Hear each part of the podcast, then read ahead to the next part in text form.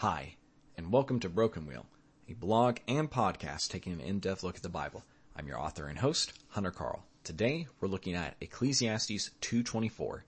There's nothing better for a person than that he should eat and drink and find enjoyment in his toil. This also, I saw, is from the hand of God. Listen, this is the hardest to explain verse in the entire book. Key up. We need to focus. You'll notice as we continue through the book that this verse repeats like the verses on vanity. It's a note we are going to hit again and again, calling us to pay attention to the idea as we learn more about the vanity of life. Let's start with the plain reading of what we see. On its face, an upbeat message. It's almost an encouragement to engage in feasting and celebration. Why do we feast? Because enough of the terrifying world has been understood and cared for that we can enjoy our storehouses.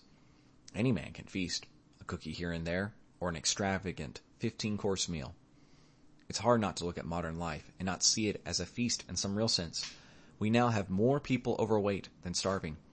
Self-control and discipline are larger problems by the numbers than adequate nourishment. It's a stunning time. Who gives the right to enjoy these gifts? God, of course. The ability to see, store, and produce all come from an undiscernible concoction of His blessings. Perhaps you need be constant in your prayers to see them. In summary, the plain reading is this. Enjoy your profits and work, for they are God's gifts.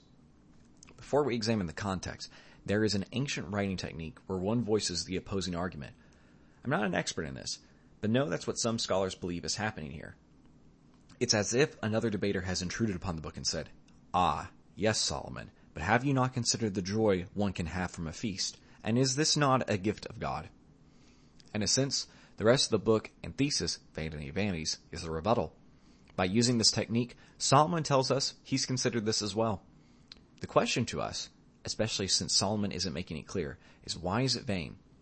Think back to the last two topics we just covered in chapter 2. To put them into questions, they were, what does man gain from his toil? And where can those who inherit find meaning? Feasting can only be gained by work. It results in a present moment of freedom and joy gained by negligence, specifically to the work that it created and parts of ourselves concerned with the future.